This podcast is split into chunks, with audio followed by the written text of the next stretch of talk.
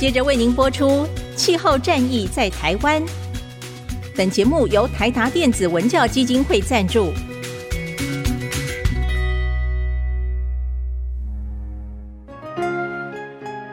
换装一颗 LED 灯，一年减碳70公斤；喝咖啡使用环保杯，一年减碳4.01公斤；上班出门前记得把保温电热水瓶的插头给拔掉，一年减碳157公斤。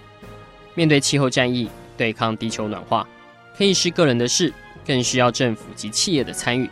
台达电子文教基金会邀您一同寻找既能提升生活品质，并可大幅提高能源使用效率的提案。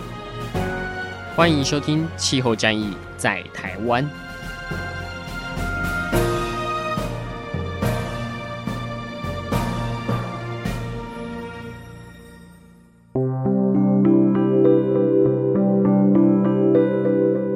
各位听众朋友，大家好，欢迎来收听今天的《气候战役在台湾》。那我们2022年第三季的节目，我们现在把它定调叫做“减碳黑科技”。那我们前面几集已经讲到了过去大家都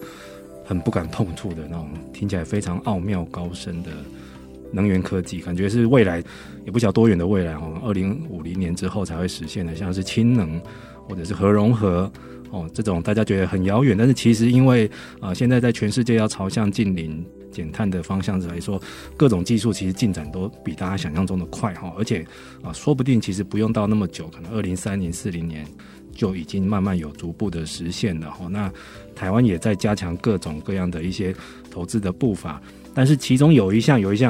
长久以来被我们台达基金会已经说破嘴了，但是还是很难驱动的，就是最基本的节能，或者是你可以说它为提升能源的使用效率，就每边用1度电，但是可以做更多事，或者是创造更多的产值这样子。那过去节能呢，我们就是这个节目大概目前气候战役在台湾大概录了超过500集，我可以说大概有50集是跟它有关的各式各样的节能啦，还是拜它请各样的达人来帮我们节目中分享一些生活小撇步啦，所以是从居家的怎么节能到工厂的节能，我们都有提过这样子。但是其实一直来说都不太好去推动大家普遍的参与这样子。一来是在台湾，我觉得节能有一点被污名化了，尤其是像最近天气这么热，好像节能就是要叫你不准开冷气了，或者是说你一定是有什么阴谋论，然后一定是我们台湾要缺电了，要跳电了，你是不是要要帮政府护航之类的。之前在公投那一年，我还记得大家那时候有一个网友在呼吁说，我们大家一起来开冷气开到很低，要让政府跳电，跳给他看这样子，然后刺激公投的某方的投票率这样子。就他在议题的操作跟社会的沟通上一直有很大的困难这样子。好，我们今天这一集我们的黑科技，我们就要来讲节能。大家不要以为节能没有什么黑科技其实现在有很多，甚至于是人工智慧啦、物联网啦，或者是新一代的智慧软体，已经让居家节能有很多很多新的进展这样子。以后的节能不一定就是要你命3000，它可以让你生活也过得很舒适，甚至于就是生活如常，但是你就默默的节能了。这样的怎么要达到呢？我们今天请到台湾在这方面最先进的这个能源物联网公司联奇科技，它的英文名字叫 NextDrive。 那过去有一些很畅销的云端储存的产品，其实就是出自这一家公司。那其实它还蛮创立还蛮没有很久其实明年才准备要进入10周年这样子。那所以今天我们邀请到2位联奇科技的专家来到我们节目现场，2位也跟公司一样非常的年轻来跟我们介绍一下目前新世代的节能科技到底已经进步到什么样子，大家完全无法想象的境界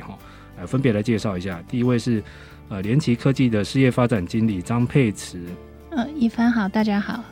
佩慈叫 Melissa 嘛，对，我们就来叫 Melissa， 这样大家比较轻松。另外一位是联奇科技的公关经理邱世豪。一帆好，大家好，我是 Billy。世豪叫 Billy 所以大家待会这样2位很好辨认Melissa 就是张佩慈，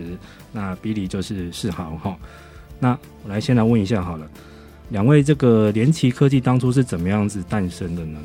因为在台湾要做你说物联网这个听起来好一点，但是要做到这种帮忙一般用户做居家节能，这一听就是一个不会赚钱的事业怎么当初老板肯投入这么跳入这一片苦海呢？还是说有看到一些什么样新的契机？其实我们一开始的时候是刚才诚如一帆刚才讲的，我们是做豆腐头这边去做出身，然后在2016年我们这边受到的日本的邀请，我们那时候参加一个 Computex 的展览，然后那时候有一个叫做庆野的先生，他就来邀请我们说，诶，我们看中了你的闸道器，因为那时候其实我们正在做的是智慧家庭的一些方案，他看到我们的闸道器就说，诶，这个技术不错，然后又很小，因为我们那时候闸道器其实有得奖，它是大概5公分这么小一块而已，然后很适合放在家庭，所以他就邀请我们去日本看。那我们的执行长呢是 Jerry， 那他那时候到了日本之后就发现说，哎，不得了了，日本现在能源蓬勃发展，我们以前都以为说，哎，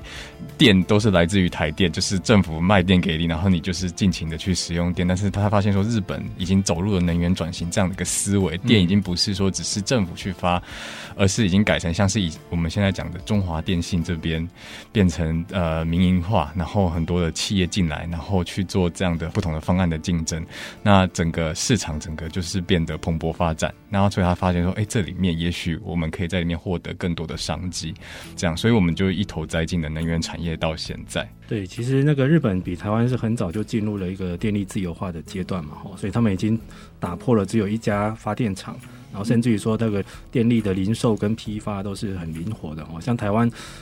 我记得也是差不多在那个时候16、17年开始在修电业法，所以也是未来想要逐步走向这个未来电力自由化的一个新的市场的阶段这样子。那因为其实的确以前要做节能就是很可怜的，就是我们的重任都会掉到国营事业的肩膀上，不管是中油或台电都是只有仅此一家别无分号。那个中油还好，它还有台塑这种民营的厂商，台电是真的别无分号，也没有鸡蛋可以发这样子。那但是以后打破了之后，是不是以前对于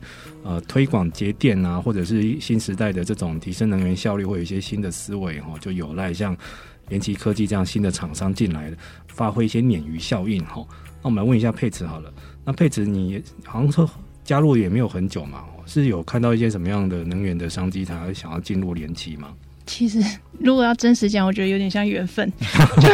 我命中注定。对，去年那个时间点很刚好，联奇科技他们想要做一个所谓真的推到家户的1%能源，就现在我们会叫它1%能源行动家这个活动。那在当时他们就已经有这个构想，那正在想说要怎么样进来。那所以那个时候我们在面试的当下，我们跟我这边跟 Jerry 讨论的时候，我们聊得很开心。那他就说那就加入我们吧，那我们把这件事情做看看。对，那1%能源行动家它很好玩，因为你刚刚有提到是为什么敢这样子跳下去。那其实我觉得那个时候他也是有一个，我觉得是一种赌注吧，一种想法，是他觉得为什么日本做得到，台湾人做不到。因为其实日本在很多的时候，他们的民情来看的话，他们会因为国家缺电，他们其实不避讳讲缺电这件事。那有的时候他们就会真的开始缩减自己的一些生活行为，去做一些行为改变，去让它尽量达到能够电网能够稍微能够有点舒缓。那台湾的话比较特别的不一样的，算是自由民主的一个情况下，我觉得它的民情大家的想法不太一样，所以凝聚力会稍微比较没有办法那么的完整，但是其实它的优点当然也是大家的想法会可以都说出来。那当时就会想说，其实台湾一定还是有一群这样的人愿意加入，然后去做一点点调整行为的改变。那他只是在想，那这群人是谁？所以我们就说，我们把它定调成1%，就是其实很多事情改变都是先从1%的人开始做起。那这些人如果真的做了以后，发生了一些大家觉得哎观看了以后发现哎有效法的行为，或者是有这种渲染的能力的时候，那大家就会有更多的人愿意去加入。所以我们那时候就定调说，好，那我们就试试看在台湾推这个家庭能源管理，去看一下台湾的普遍民众在还不了解家庭能源管理是什么的时候，有多少人愿意参与。是的，其实刚刚 Melissa 一直还有 Billy 常提到的 Jerry， 就是联奇科技的创办人严哲渊先生他其实也已经广泛被报道，所以大家可以去 Google 一下他创业的一些轨迹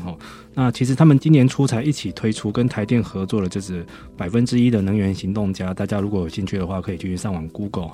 10000户已经截止了这个下次有机会大家再加入那可不可以跟我们说一下这个1%能源行动家它的一个具体的内容呢？这个是应该家里要先装好智慧电表这件事才能做到，那会提供给用户什么样的服务呢？好，家庭能源管理基本上我们会之后有时候我们会叫它 HEMS HEMS 这样的一个代称、那 HEMS 这样的一个服务，它其实本身需要有硬体的基础设置要先设好，才会进到软体应用。所以在台湾来看的话，我们目前只能针对已经是智慧电表的用户、那当它是智慧电表的时候，其实电表里面有2块模组，一块是台电自己要拿去做电网平衡读取资料用的 Root A、那另外一块是用户端模组，叫做 Root B 模组、那所以我们的第一件事情是硬体的基础的 Root B 模组要把它装上去，这样用户他才能自己看到自己电表的资料，然后做后续的应用。所以这是第一个硬体的一个装置。哦，所以以前用户是看不到的、我还以为说以前只要装了智慧电表之后，我就随时随地要看我家的用电资料都可以，所以以前装了只有台电可以看。我觉得它有阶段性，智慧电表如果装上去以后，它如果 Root A 有装，你们可以在台电的 APP 看得到15分钟一笔的资料，那还有一些区域的比对，那但是它仅此而已这样、因为它就是能源可视的一环。那 HEMS 的意思是要往后应用，所以从看到以后呢，长出了后续的所有的应用层面。所以如果当它要开始应用，那就台电不会把 Root A 的资料 share 出来，它只 share 到能源可视，你在 APP 看到。所以如果你要后端去接你的小储能、太阳能、充电桩，这些家户就必须要真的进到所谓的 HEMS， 那就要把 Root B 的这个模组装上去，而且是可以变成更新到每一分钟的资讯，是不是？对，它的密度是1分钟一笔的资讯。哦，所以如果要想要对家里的一些能源装置有更多的应用的话，其实应该是要用这个 Root B 这个才行。对对、那现在台湾装智慧电表的，我看了一下资料，截至去年底已经有150万户了，所以这个铺额应该是蛮大的了。这150万户里面，如果有10000户愿意加入，或者是说还没有加入，但是因为这个专案，台电也会帮你装吗？这件事情有点好玩，这其实就是一个血泪史、就是我们大概报名的时候是11850户，在3月底截止的时候、那最后其实将近有90%的用户，我们事后去清查，它不在智慧电表的部件区，也就是对，因为报名的那个阶段，我们想要问的是到底谁会对家庭能源管理或是初期对这一类议题有兴趣的人、所以我们其实只要是对这样有兴趣的人都可以接受报名，我们没有一定要从已经是智慧电表的用户去收、所以会看到一个比较完整的这些客户的轮廓。那进来了以后发现它跟台电现在的部件其实是有一点点不一样的落差、所以应该说大部分其实都还没装智慧电表，对，但是已经很有兴趣，想要很有兴趣节能，这也是好消息啊！我觉得对全台湾来说都是表示说，我虽然还不在政府的规划名单内，但是我都有意愿、对，那后来怎么解决呢？这些人其实我们真的只能拒绝，因为基本上还是得配合台电的启程。但是有部分的社区，就是一整个区域，假设它有很大量的比例去参加了，那这个时候台电其实它会调配一下，他部件区可能会调货调到这个区域，因为他认为说这群人都愿意，而且不是只想换智慧电表，他想要做到 HEMS、那这个时候他们会认为他未来比较有可能参与更多的所谓 HEMS 的节电行为，那这个时候他们就会同意有部分的社区去换装智慧电表。是的，我这边帮大家科普一下那个刚刚 Melissa 一直提到的 HEMS 它是 HEMS 它就是居家能源管理系统的意思。那但是您刚刚提到了像社区户好了，在社区大楼里面是不是也会遇到一些管委会会有一些维持呢？还是说譬如说我们社区要这100户大家都人要同意，要多数决，大家100户都装我们才要加入呢？还是说不行，我里面只有10户愿意加，好吧，那就台电来帮这10户装，是什么样的状况？了解，这个状况通常会是其实我觉得它跟充电桩有一块很相像，就是很多东西还是要管委会同意，因为刚刚我讲到那个 Root B 的模组，它要把 Root B 的资料读取上到云的时候，其实现场还要在社区的公共区域要装一个有点像 IoT 的一个设备，那我们要去装机就对了。对对对，那我们公司是用我们现在的能源闸道器 Cube 去装设。那这个闸道器它要装在电表墙的附近嘛，社区的电表墙一定在公共区域，所以会施工就对了，它不是只是装个仪器而已，它必须要有一些施工牵线的动作。它的施工很简单，它其实就是插在电表墙附近的插座。那应该不会像充电桩的抗拒那么大吧？因为充电桩之前很多那个可怕的留言什么会电死人、啊、对，所以压力没那么大，但是流程一模一样。比如说有些要过1年1度的管委会，因为他认为说这个设备他觉得你插在我公共区第一个吃我的供电，其实他吃的非常少、但是他第一个他觉得是大家要一起付钱、那再来就是他可能要负管理职责，就是保全担心有人就这样拔掉了，那就是麻烦了。因为之前充电桩就是太多管委会不想负责嘛，所以交给大家表决，所以还要开到什么区分所有人大会啊， 一年一度的那种大会，对对对，甚至于说后来因为太多民怨了，所以后来那个政府最近修法要去推动说，以后充电桩这种设施管委会没有正当理由不能拒绝，但是问题是它也是一个有点模棱两可的说辞、到时候管委会硬要说我有正当理由怎么办、就是还是，所以变成说这种台湾的这种住宅形态就是我们要来推荐的好像有点不利耶，就是因为会碰到很多左邻右舍管委会这种事情、那如果是单独的住家应该就单纯多了吧，中南部的透天厝这种透天厝其实真的就比较好，因为电表墙的位置就在他家、所以他爱装那个 cube 装在哪就装在哪。那还有一个隐形的问题就是那个如果我是租户呢，我是跟人家租房子的，我来参加这个1%的能源行动家，是不是房东也要同意才可以？对，这个就牵扯到他的电力契约，因为房东是这个电表的用户所有者、所以台电认的是我如果要拆装这个电表把 Root B 装进去再封印，这个时候其实要经过房东的同意，因为电表所有者是房东、所以租客是报名者，那但是我们请租客提供的资料是房东签署同意书。那这个可以透露一下成功率高不高？就是取得房东同意的人多吗？其实比例并不高，有一些的确是他也都询问我们他是租客怎么办、那我们告诉他流程了以后，好像有些就不了了之了。真的之前是那个这个内政部很好心的要发租屋补贴给大家，给台湾很多是租房子的这种无壳瓜牛族这样子，但是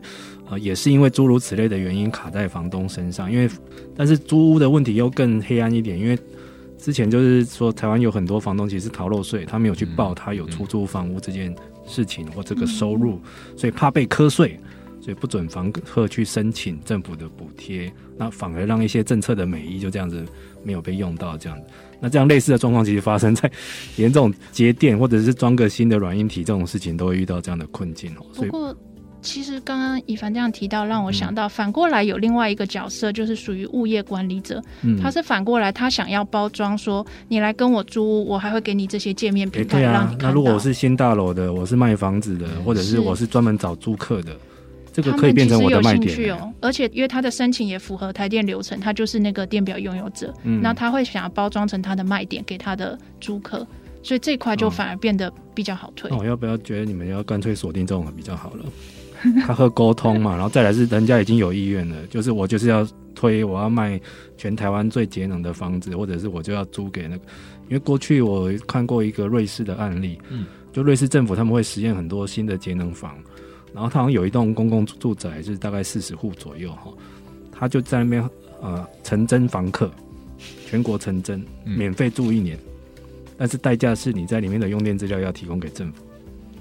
对，日本其实好像也蛮多这种试验案的进行。对对对，其实各国政府对于用电资料这件事情，他们当然注重里面的隐私啦，但是同时他们也能看重说这个能源的数据可以做到什么样的一个效果。其实我们在日本也有参加蛮多能源数，提到能源数据，其实我们在日本其实参加过蛮多的能源数据的案例，例如像是长照，例如像是运输之类的，我们可以透过能源数据去探查说，哎，这个老人家他的作息是不是跟平常比较不一样，那他因为作息不同，他我们是否可以提早的去介入，去可能说去关心这个老人目前的作息是如何。那相较于以往我们可能都要设很多的什么穿戴装置或是监视器，其实这样的话，其实在老人的想法里面他是比较不会受到侵犯的，那我们称为这个为 NILM， 就是非侵入式的监控。这个其实在日本还蛮多相关的案例，能源数据运用的案例在进行的，那我们只是提其中的一个。对，因为其实我看到联企的相关的新闻里面好像也有去加入那个所谓的这个日本的节能国家队，就他们号召了很多厂商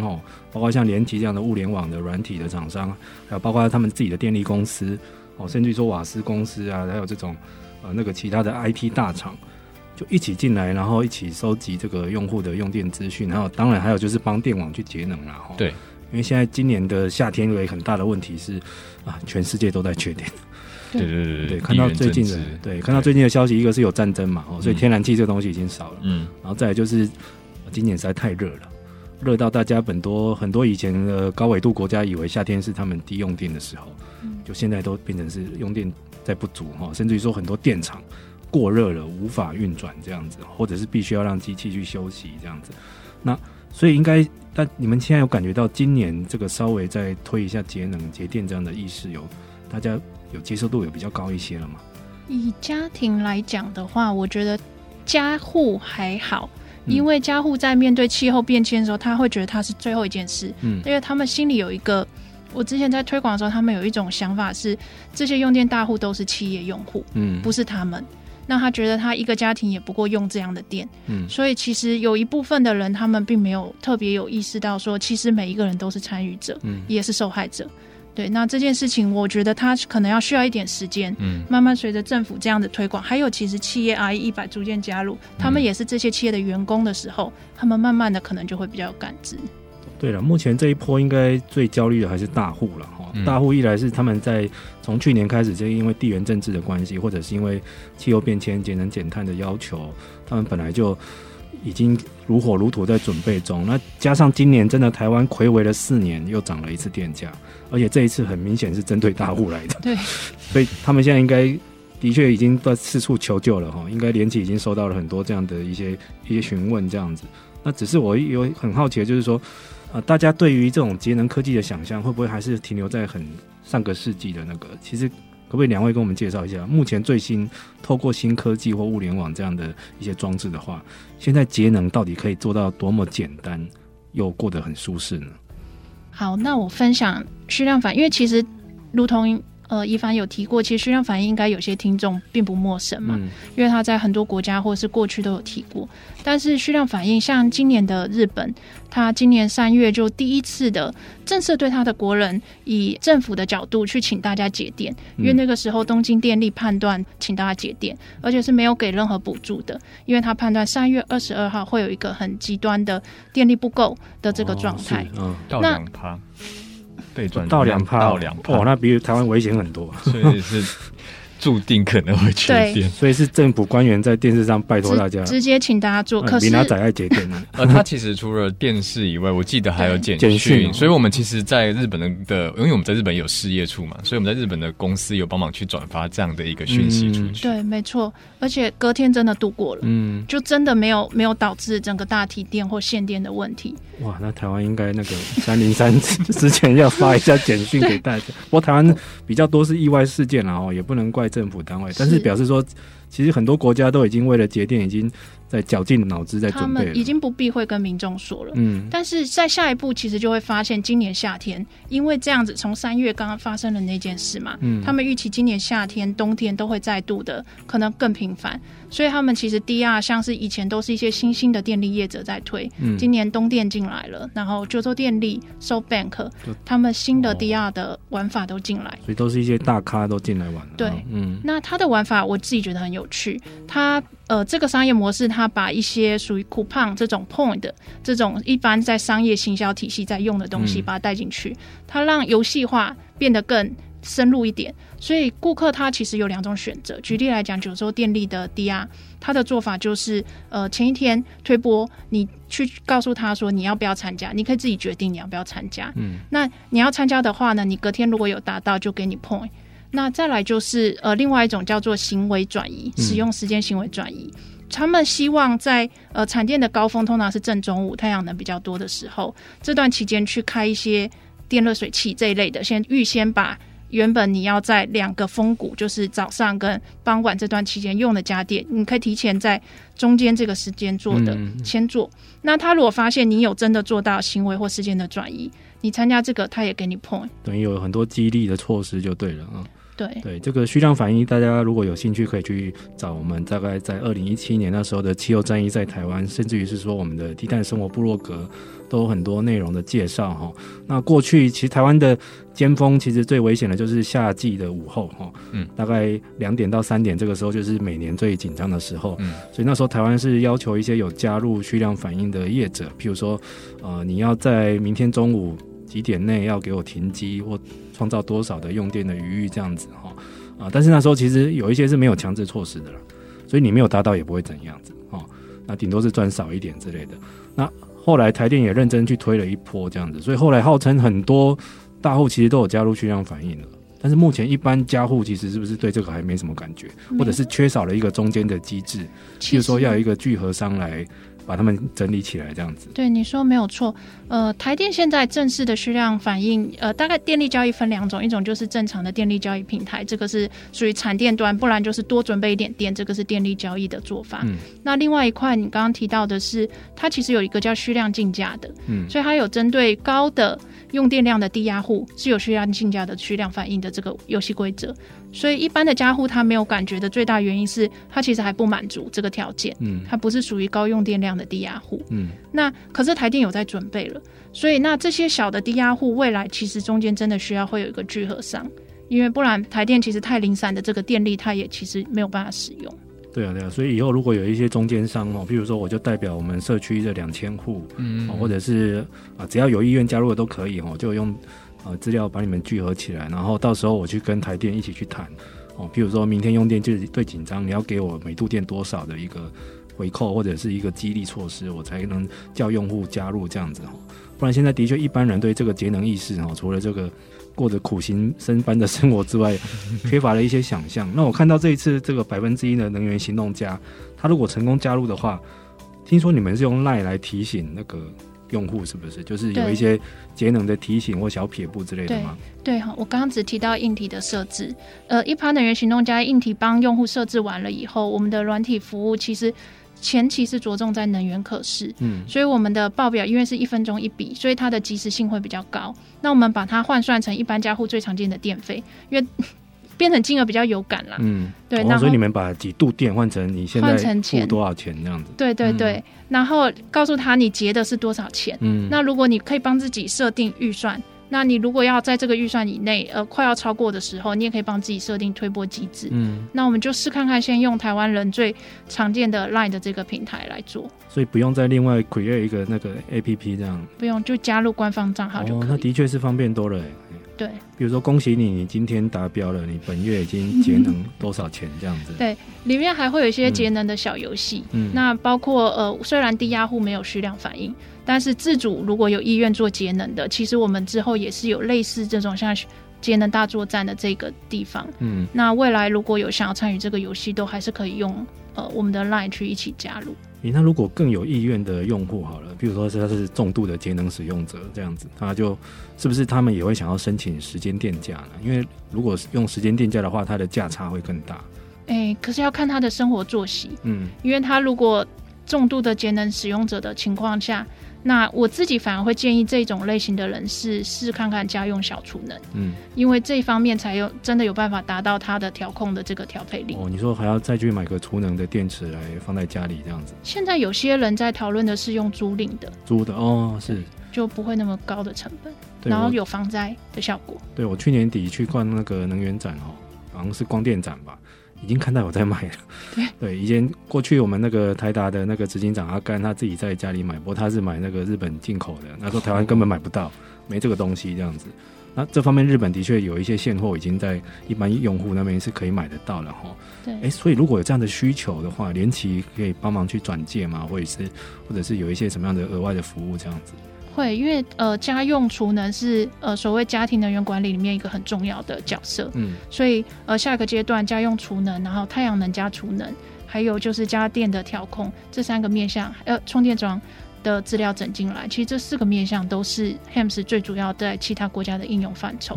那所以台湾也会现在是1%能源行动家，那应该是在今年底或明年初的时候，这样子比较完整的这种 HEMS 商品才会推出。对啊，我觉得你们这个专案如果 run 到时候时间差不多之后，或者到一个一定阶段之后，或许可以有一些成果的进展跟国人介绍一下，比如说有没有人加入之后，我以前电费多少万这样子，现在可以降到多少钱，或者是他从此就过得心灵富足很环保的生活之类的。你这样讲让我想到我们之前为了记者会有一个前期一个宜兰的民宿帮我们当前期的体验屋，那他的数据抓完了以后发现他的电费其实现在时间电价跟他的累进电价来看，他其实在一楼应该要换成时间电价，就这两个电价算完相差每个月相差几千块哦，所以也可以去试算去看我用哪一种是比较划算的。 对啊，其实我们这个节能的题目谈了那么久，当然第一个市场机制要很自由，第二个就是要有很多产业的创意跑进来，因为它真的是很可以去类比的。因为大家想象好了，以前我们的电话手机只有一个中华电信，后来开放民营开放竞争之后，就出现了什么零元机，或者是免门号什么西门号什么一堆西马的，还有各种看都看不懂的资费方案这就表示说其实用户选择变非常多，那也是因为是被用户的需求去逼出来的。那所以以后的电力市场应该也要像是这样子玩才对譬如说像过去常有来宾留欧回来的就会跟我们说，德国有1000家电力公司可以跟他去买电，1000家台电也是很难想象，所以各种价位服务应有尽有这样子所以应该慢慢要走向这边才对了。那还有没有一些其他的用户的反馈呢？会不会也有用户觉得因为我是营业单位啊，我就节不下啊，我是给客人在用电，我不能限制客人啊，或者是说不好意思我家就是有很多要24小时开机的电，永远不能停的，所以也无法转移用电的时间这样子。其实在台湾来看的话，现在我觉得消费者大概分2种抱怨的状况，一个是他申请了没有办法安装，我觉得这个是我们现在遇到最大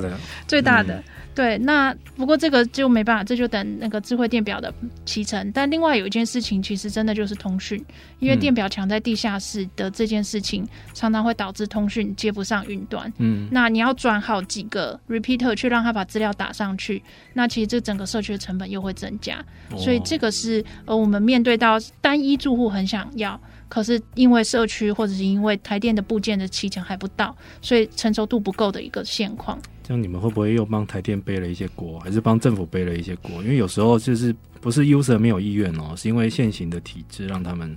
无法去如愿这样子，这就吞下去啊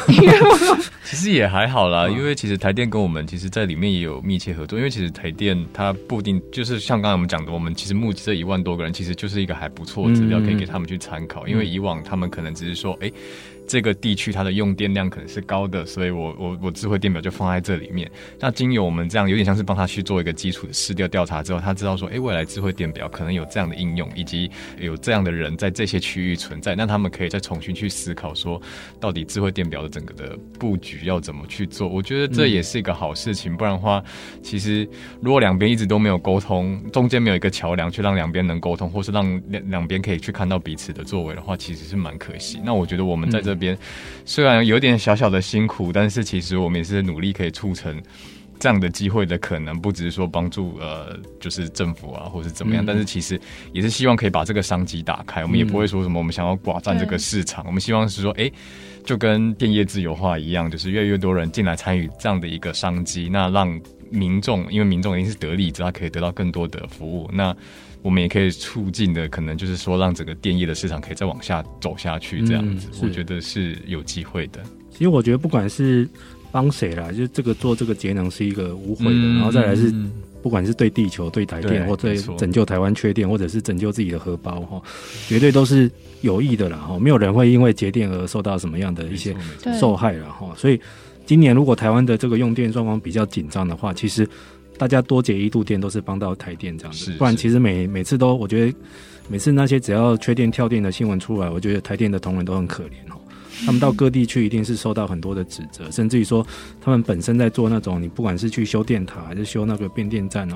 其实都是有危险性的动作，第一线的同仁真的是很辛苦这样子。那如果真的已经是有一些大家来尽量帮他们创造一些用电的余裕这样子，让他们不用去奔波的那么辛苦这样子然后，那我觉得刚刚 Billy 说的就是其实我们在一些是不是我们的一些节能或者是提高能源效率的一些行销的词汇上，我们也必须要做一点转换了。因为以前我们在做节能就是说好像要帮助地球啦，哈，就是很这种慈济式的宣传。哦，不好意思，我在此跟慈济致歉一下，就是比较诉诸道德面或环境面的诉求。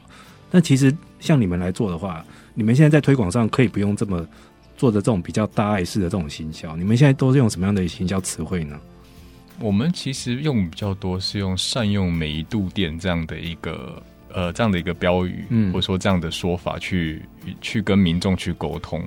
因为我们希望说，善用每一度电不是说叫你一昧的节电，其实我们是希望说，天气这么热，我总不能叫你不开冷气吧？其实我们还是要取得节电跟舒适的一个平衡点，这是我们的一个诉求。那其实其中最重要，其实就是提高我们一般人民或者说企业对于能源的感知，因为以前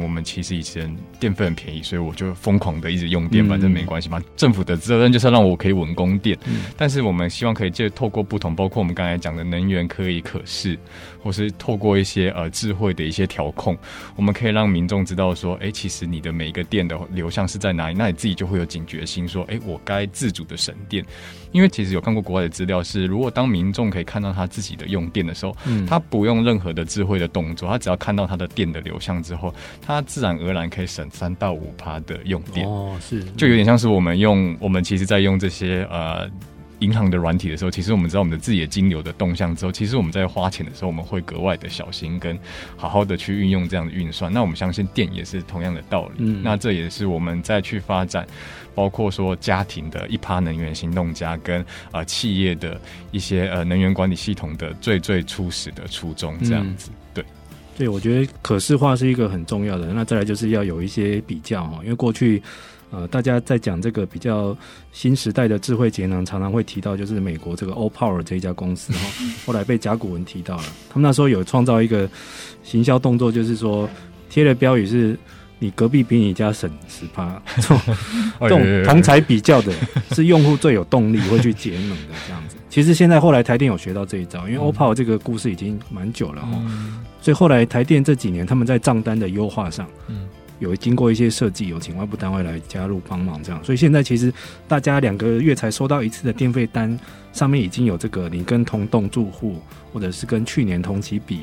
这个都是已经这样的相较资讯都可以出来，甚至于说台电还去换算这个碳足迹。但是我总觉得就是如果可以有更浅显易懂的，譬如说像您刚刚提到的发个 LINE 发个简讯，通知婆婆妈妈们明天一起来帮政府节电，或者是恭喜你这个月节了500块，我觉得那种爽度应该是不一样的，或者是说可以跟用一些更直觉的方式来让大家来参与这个能源的一个节能的游戏这样子。那我最后想问一下，因为其实这个节能的黑科技，最后可不可以请两位跟我们讲一下目前台湾还没应用到的，实际上国外的已经看得到那种节能的最新的应用是什么样的状态呢？有没有那种大家想象中的好像我像比尔盖茨的家这样子，我一进去打一下手拍个手就已经有机器人出来帮我服务，还是说智慧软体会在我手机或在荧幕上做怎么样的呈现这样子？我觉得应该可以分享的是 Zero Emission House 在日本已经是一个真正在推动的事了，它不是已经只是在喊出来的。那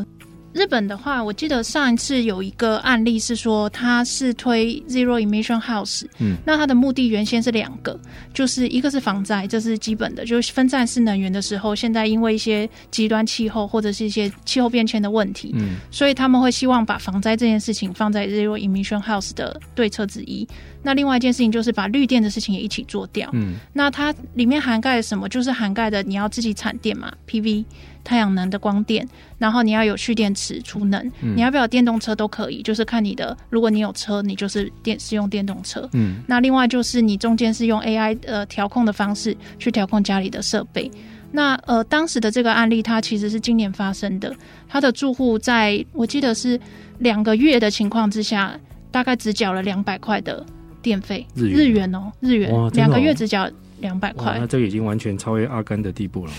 平均1个月100日元电费，所以它很多它是自发自用，或者是自己去用一些能源的使用的转移。对对对，而且听说它在之后的太阳能产电会更强大嘛，嗯，所以其实在夏天的时候有可能它就有机会那个电费就可以变得更低更低，甚至于可以外卖哦，卖给别人啊。我家今天太阳能太多了，不好意思哦，左邻右舍有没有谁要的？就绿电凭证或者 P2P 的话，现在全球还在做试验，嗯，对，但是应该在很未来的机会是有可能的。对，我们低碳生活部落格最近写过一篇文章，是澳洲政府在实验那个社区的共享电池，